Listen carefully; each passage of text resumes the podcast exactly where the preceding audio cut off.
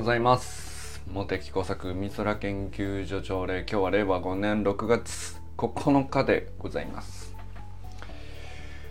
えっとね今日ね、えー、省内の勉強会がありまして、僕のねあの論文を読んでそれを紹介して、で来年の観測計画のアイデアをみんなで考えようっていう回なんですけど、ちょっとこれ久しぶりで、僕割とあのー、なんだろうな、は自分の研究発表とも違うし、結構ワクワクしてて、でそんなさ、そのもう完全にうちわのね、あのマニアックなネタではあるんですけども、昨日ねあえてサロンに作った資料を投稿してみました。よかったらご覧ください。全く全くそのなんだこりゃっていう話が書いてあるスライドなんですけれども、まああの絵として眺めてもらえればなと思います。なんだろうな、あの見て情報として見ないでほしい。情景として見てほしいですっていう感じですね。はい、えー、こんな欲求があんだなという、ちょっとねあのあえてあの言ってみました。そう、サロンせっかく作ったしなというのもあるしね、なんかそのまあ見たからって、そのなんだろうな、何か提供できてるとは思わないんですけども、その資料ってね、その全然その専門外の人にさ、メソスケールの エスエスティー の経度を測るといかにそれが重要なことなのかみたいな、何言ってっか分かんないですよっていう、その端から端までカタカナなんですか、えー、略語なんですか、えー、漢字もたまに混ざっているようですが、その漢字の意味もよくわかりませんというね。よく考えたらそんなことをね、あの一生懸命スライドに書き込んでて、でこれがあのサロンに共有したらこれ全く伝わらないだろうなっていうのがもうはっきり分かってるんだけど、まあ、それをねあえて、えー、シェアしておいて起きました。でこれが一方でね、その署内でまあ勉強会やろう、えー、来年の自分たちのグループの観測研究計画を、まあブレストですね、ブレストをしながらいい成果が出せるようにみんなでこう考える土台をちょっとずつ提供しましょうと、まあ、つきいちぐらいのペースでやっているんですけど、まあ、それでまあ今日はねあの僕のターンで、えー、とあるテーマについて、こんな論文があって、こういうふうに研究が過去の人こういろいろ頑張ってきて、えー、でその署内の中でもあの人が最近出した成果ってこういう感じのことで、で次どうすると、まあ、そういう話ですよね。それを整理するっていう発表なんですけど、なんかこう久々にやったら結構楽しくてそのなんだろうな、あの全くその翻訳していないけど、そのあ友人さんおはようございます、全くその研究所内のクロート話をですね全く翻訳せずに、うん、読んでもよく分かんないと分かりきってて、それをあえてこう絵として眺めてもらうっていうのはね、多分初めてやると思うんだよ。その僕いろんなとこでその、うんまあ、研究のアウトリーチって言うんですけど、まあ、研究者のや出した成果をあの分かってもらって、その重要さを周知してみたいな、そのそういう活動たくさんあるんですね。でまあ講演に呼んでいただいたりとか、小学校中学校高校の出前授業みたいな感じでこういうふうに研究してるんだよとか、まあ、そのかなりの翻訳とデフォルメを入れて喋るわけですよ。でまあかなりエンタメも入ってくるし、まあそれはそれでね、あのイベントとしては非常に面白いんですけど、あのまあそれこうまあそうだな、多分そのテレビだとかも含めてですけど、もうひゃっけんくだらないぐらいこう多分やってきたと思うんですけど、やっぱもうあの翻訳しない生の状態をやっぱり一度触れるってどうなるのかなっていう、それはねなんか僕の次の興味として今あって、これはあのサロン内でもねちょくちょくその論文投稿してで却下されて、こんな手厳しいこと言われましたよとかもあの読んでいただいたりしましたけど、で、まあ、その論文もねあの昨日もう一回再挑戦して、えーまあ、全然別な形ではあるけど、そのまあ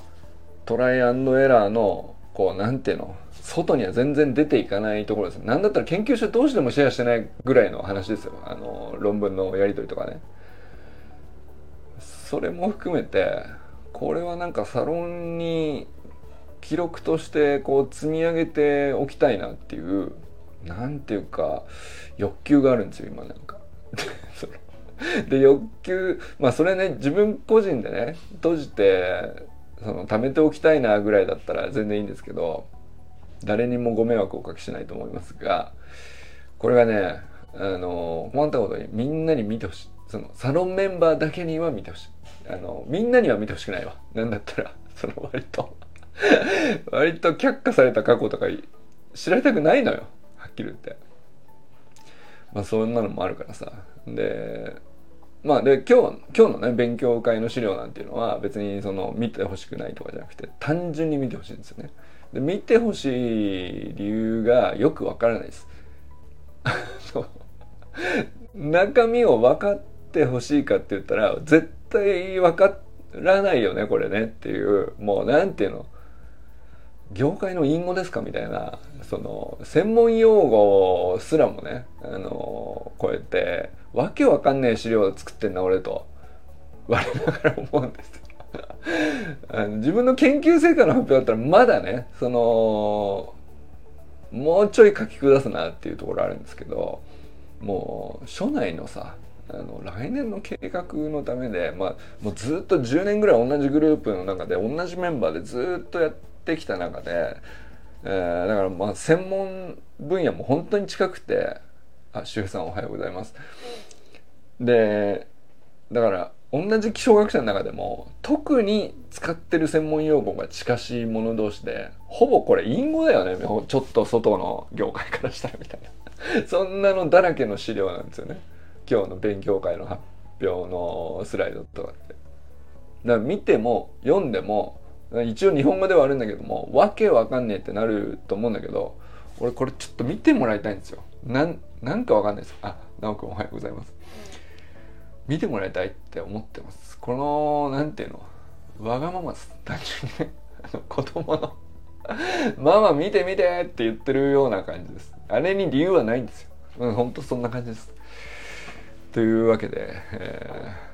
ー、あのちょっとねサロンに今までいろんな投稿をしてきましたけど、ちょっと新しいんじゃないかと、その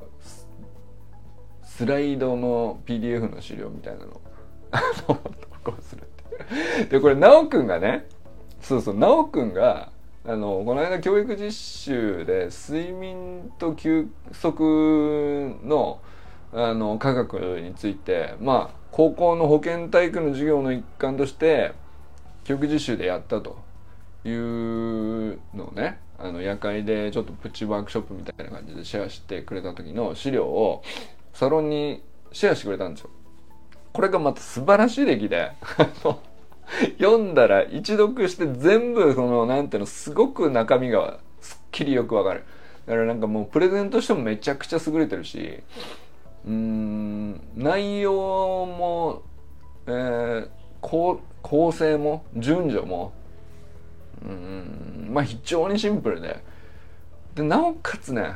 あの役に立つっていうか有用性が高いっていうか、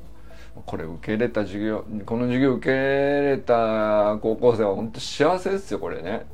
あの高校生の時に一番陥りがちな中身だからね、その睡眠と休憩について履き違えてしまうっていう、これ教えといてくれよっていう中身じゃないですかあれね。その体力あり余っちゃうからさいろいろやっちゃうんだよ。で睡眠とか休憩とかできれば少なければ少ないほどあの頑張った感があるんで、でできちゃうからねそれがね。あのついやらかしてしまうけど、その先に待ってる落とし穴がどういうものかっていうのを理解すれば、あのサボるではなく非常に正しい努力としての休養の取り方と正しい努力としての睡眠の取り方と、まあ極めて科学的な話であり専門的な話でもあり、でも込み入ってないっていう非常にシンプルな授業のスライドを共有してくれたじゃないですか。あれ素晴らしいなと思ったの。俺なんか見れば見るほど、その昨日ね、僕が自分の勉強会発表のために作った資料とこう比べた時も、なんていうか、まあ目的も全然違うんですけどギャップがギャップがすごいんだよ。まあでもね、これ両方見てもらうとやっぱりあのなんだろうな、まあ見てもらってど何が提供できてるかはちょっと分かんないんですけど、まあ、少なくともなおくんの資料は素晴らしいですし、あのまあ、知ってることも多いかもしれないね。そのレム睡眠とノンレム睡眠のまあ基本的な話から睡眠負債みたいなね話だったね。で、まあ、知ってたとしてもあれ繰り返し何度もす叩き込まないと、生活習慣の問題だからさ、睡眠とか休養の問題って、そのああそうかってちょっと知識入れてその日だけやってもしょうがないっていうかさ、あの自分の行動習慣に定着させて初めて意味のある話だから、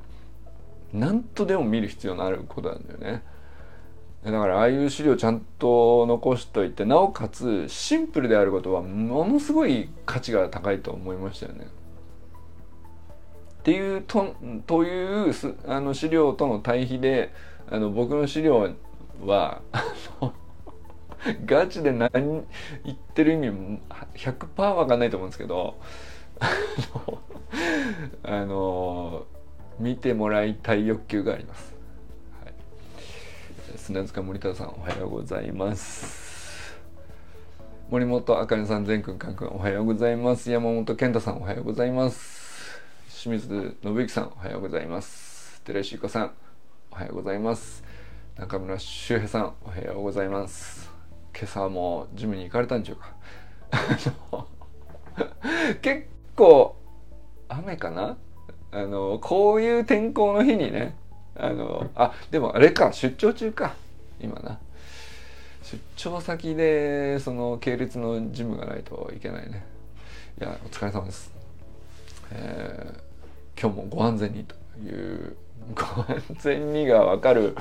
ご安全にが通じるのは砂塚さんと周平さんとぐらいですよね、多分ね、はい、山田友人さんおはようございます。あのデイリートラッキングはあの毎日同じことが書かれているっていうことにね、逆に凄みがあるよねっていう話思い出して、ちょこちょこそのその日その日のね、ちょこっとコメントとしてこう行動が違うことはちょこちょこあるんだけど、なんていうかな、ここまで綺麗に整ってんだなと思うと、これ逆にすごいなと思って。もう変わってんのはさ、見ている動物の種類と、えー、犬が何匹か猫が何匹かみたいなその数ね、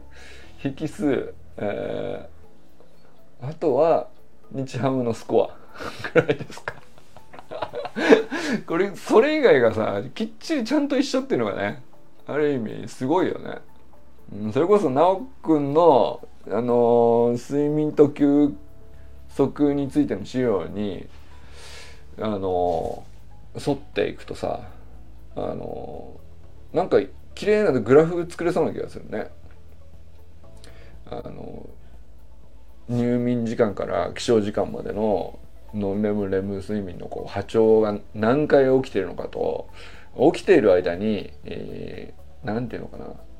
それこそ、うん、覚醒でこうガーッと気分が上がっていく、目が覚めてガーッと上がっていく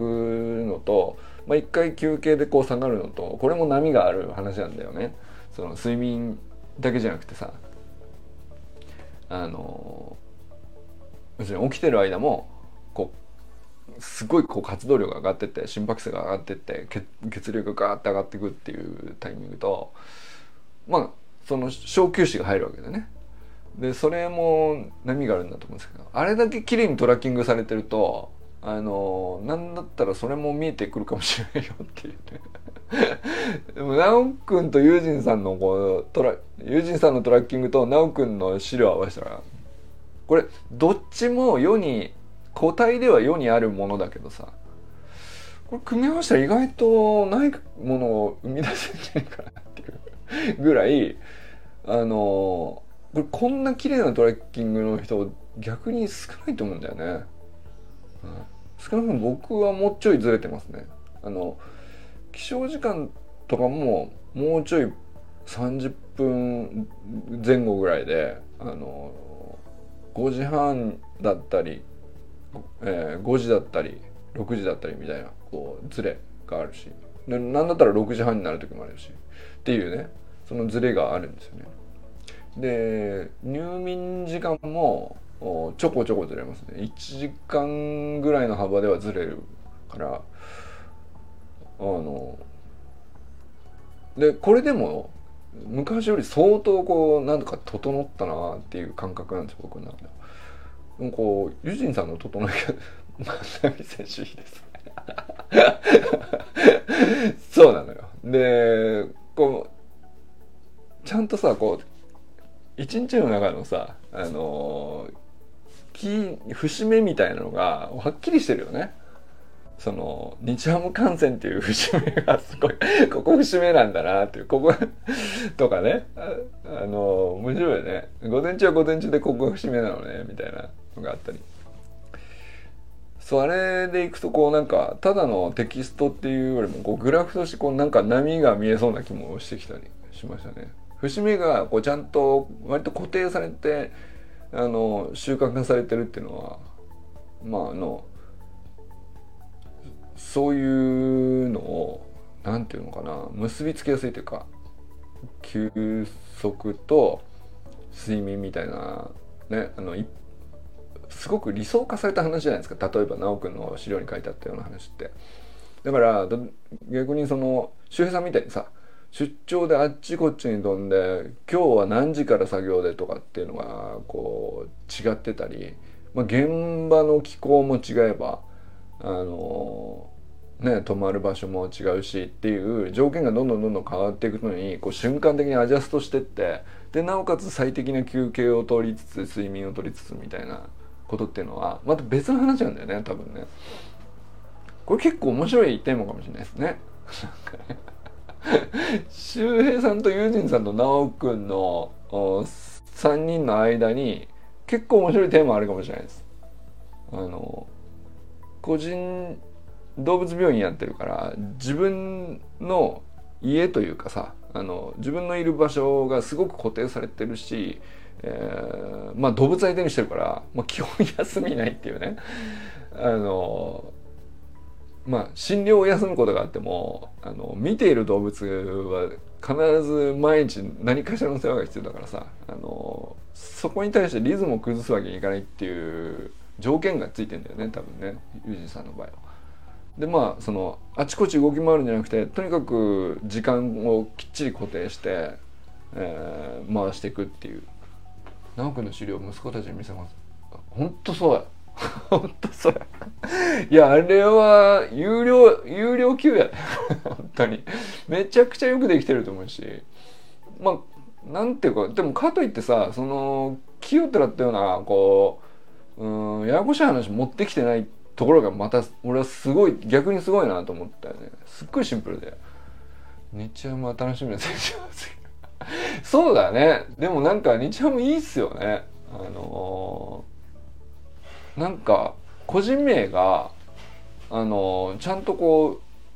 うなんだろう、特別日ハムファンとかじゃないんだよ俺はね、じゃないのにちゃんと個人名が何人も上がってくるっていう、まあ、そういう時期なんだろうけどさ。でじゃあ特別そのドラフトいちいでとか特別話題になってスーパースターとして期待されてみたいな感じの人だったらまだわかるよ。そういう人ばっかりじゃなくて、結構ちゃんとさ、うーんなんていうのかな、地味とは言わんけど祭り上げられてないのにちゃんと個人名が出てくる選手っていう感じじゃないですか。それがいいよね、なんかね俺それがすごい今まででいくと新しいなと思いますよね、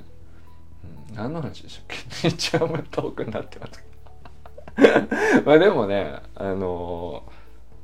ー、スポーツ見るときもあのー、幅が広がる気がしますよね。あの直くんの資料の質を考えると、昨日子供たちに伝えたら保健体育でやったから知ってると言われました。ああそうなんだ、へえ、あちゃんと保健体育の項目としてちゃんと書かれてんだ、だから知識としては知ってんだね。だからそうするとやっぱり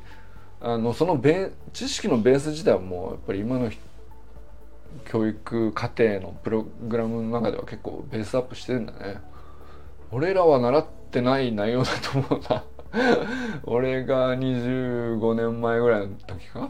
もっとかさんじゅうねんまえぐらいか、さんじゅうねんまえでじゅうななさいだ俺ね習ってないよ、うん、まあでもさんじゅうねん経ったらさすがに進化するんだね。でなおかつあのワークショップが良かったよね、あのー、グループワークっていうかで校長先生になったとしたらみたいなさ、あれってそうだね、うちは全く習ってないねあれってその睡眠のテーマにはしてるんだけど、その話してる中身何でもいいんですよね。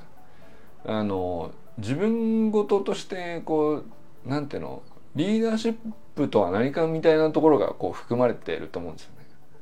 あのグループワークのあのトークテーマっていうかさ、直くんがこうやってくれたやつはその社会的な問題として自分ごとにするっていうか、まあ、それすっごい難しいことだし、あのなんていうの、ああいうグループワーク以外にちょっと思いつかないけど、それを身につけるってめちゃくちゃ重要なんだけど、あの学校で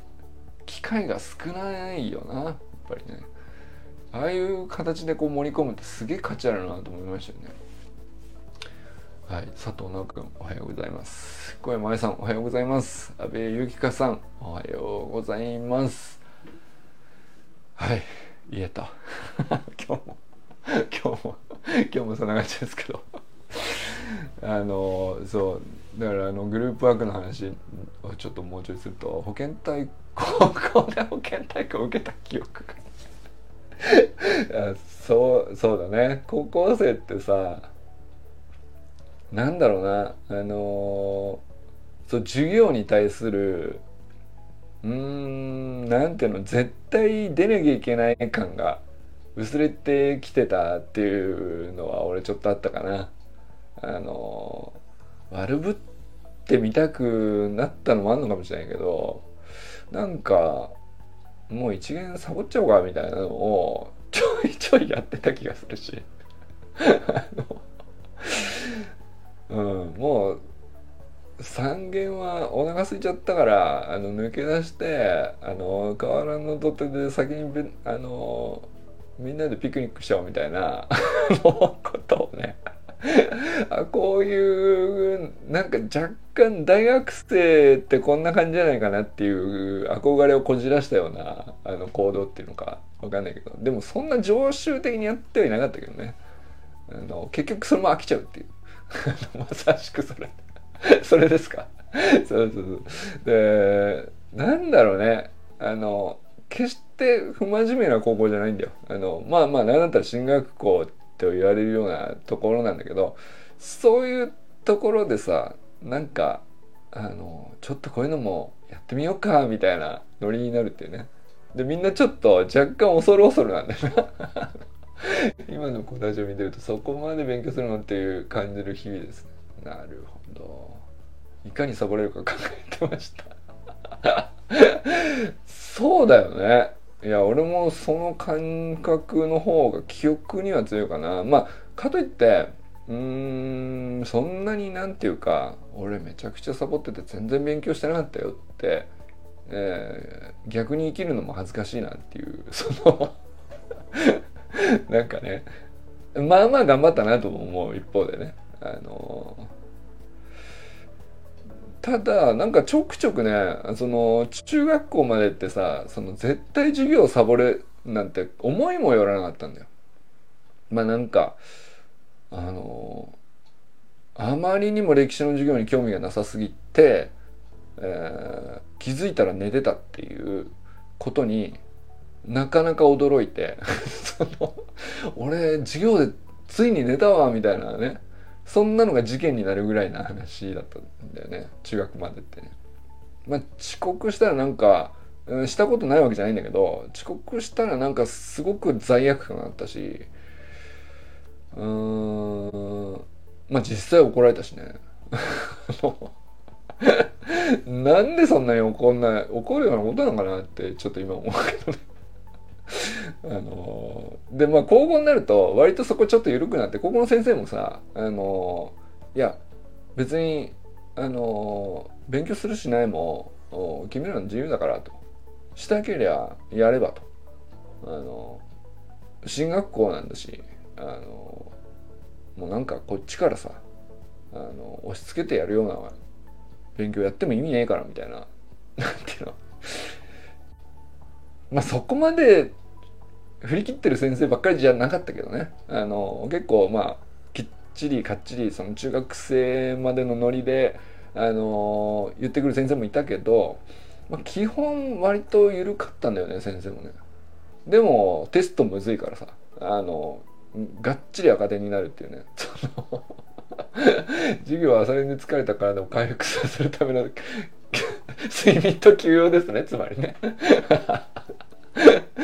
まあ、ある意味あれはあれでさ、なんかあの規則正しく正し規則正しく良き休養サイクルを取ってたのかもしれないね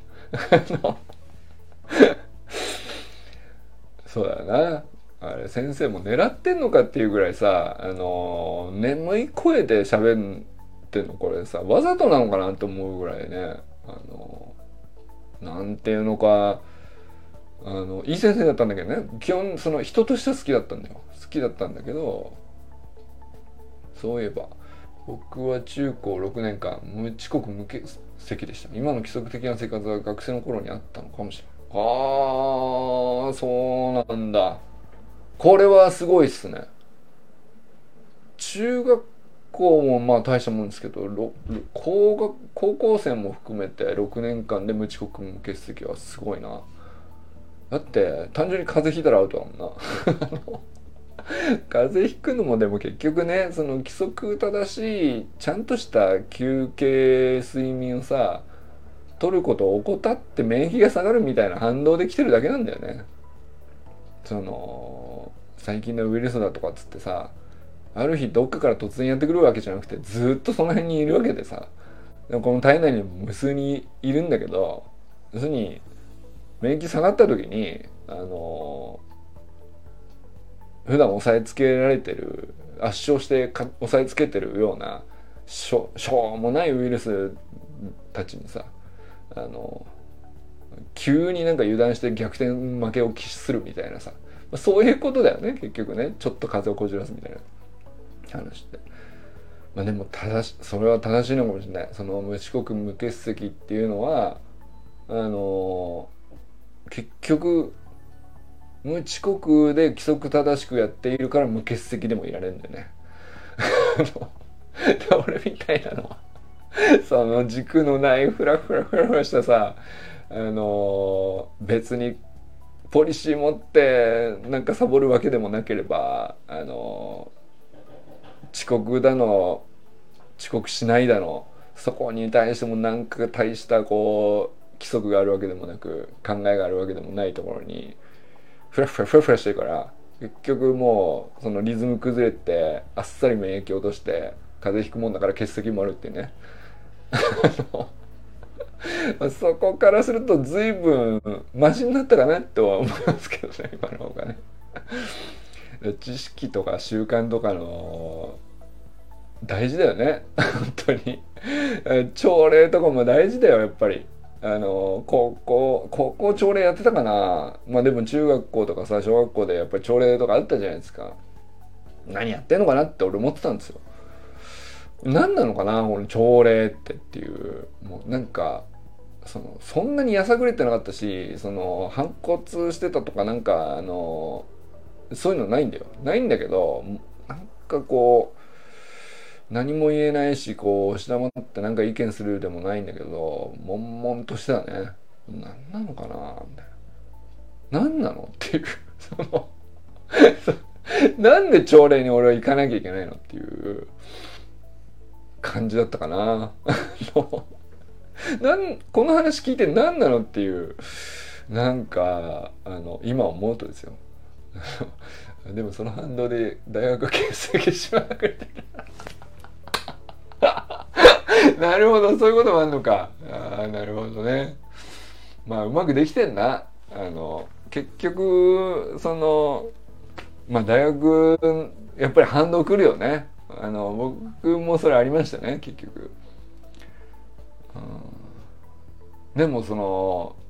欠席したり、えー、なんかこういろいろサボったりとかさ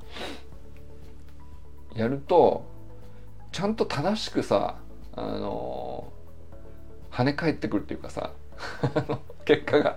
結果と現実がね、正しく人が評価するんじゃないのよ、もう現実がさあのちゃんと正しく自分の身に起こるんですよね。そうで両極を経験してるから中庸に気づいてるのかもしれない。確かにそうだよね。ずーっといい子だったらずーっとなんていうか正しあるき一つの物差しで正しくあろうとし続けすぎたら中庸って何なのって分かんなくなっちゃうよね。その下手したら変な執着になっちゃうかもしれないからさ、その基準とか価値観とか時代の変化とかに対してちょっと脆弱になる可能性もあるからね推奨しませんけど、そのサボるとか欠席とか遅刻とかあれで別にあの推奨するような話じゃないんだけど、ただまああの目くじら立てるようなあのもう絶対するなよとあのいう話でもないよねっていうのはちょっと思うかな、うん、で結局じゅうねんにじゅうねんのトータルとして振り返った時に、まあ、結局ああいう行動とああいう時期とああいう景色を見た結果今の自分がこういう考え方になってるのかなみたいなのに結びつく材料っていうのはさやっぱ幅が広い方がいいんですよね。それはあるかもしれないですね。中中央考えようと思ったら一回落ちなきゃいけないからね落ちなきゃまあ上下だけじゃないか、あの右左な前後左右斜めも含めてね、割といろんな方向にベクトル振ってみないとやっぱりこの辺が大体真ん中になるなっていうか落としどころかなっていうのが分かんないと思うんだよね。それはちょっと確かに面白い話ですねいやでもいいですね。なんかあのやっぱり正解不正解のない問題の方が圧倒的に多いのに、あの正解とひゃくてん満点とは何かが規定されたものだけをひたすらじゅうはちねんやるから、まあ、ちょっとそのバランスはねあの結局子供らが自分で自由にねあの学校がカリキュラムとかで意図せずとしても結局やってんだろうねあのまあ少なくともやそういうのをちょこちょこやってたような俺とか周平さんとかあの友人さんとか似たような人が 集, 集まってここにいるよねっていう話だから話があるのかもしれないですね、はい、面白いな面白いなあのこんな話になる予定じゃなかったけど割といい話です今日ありがとうございました。ということで今日は皆さんどなたと笑いますでしょうか。今日も良き一日をお過ごしください。じゃあね。なおくんありがとう。ゆうじんさんありがとうございます。しゅうやさんありがとうございます。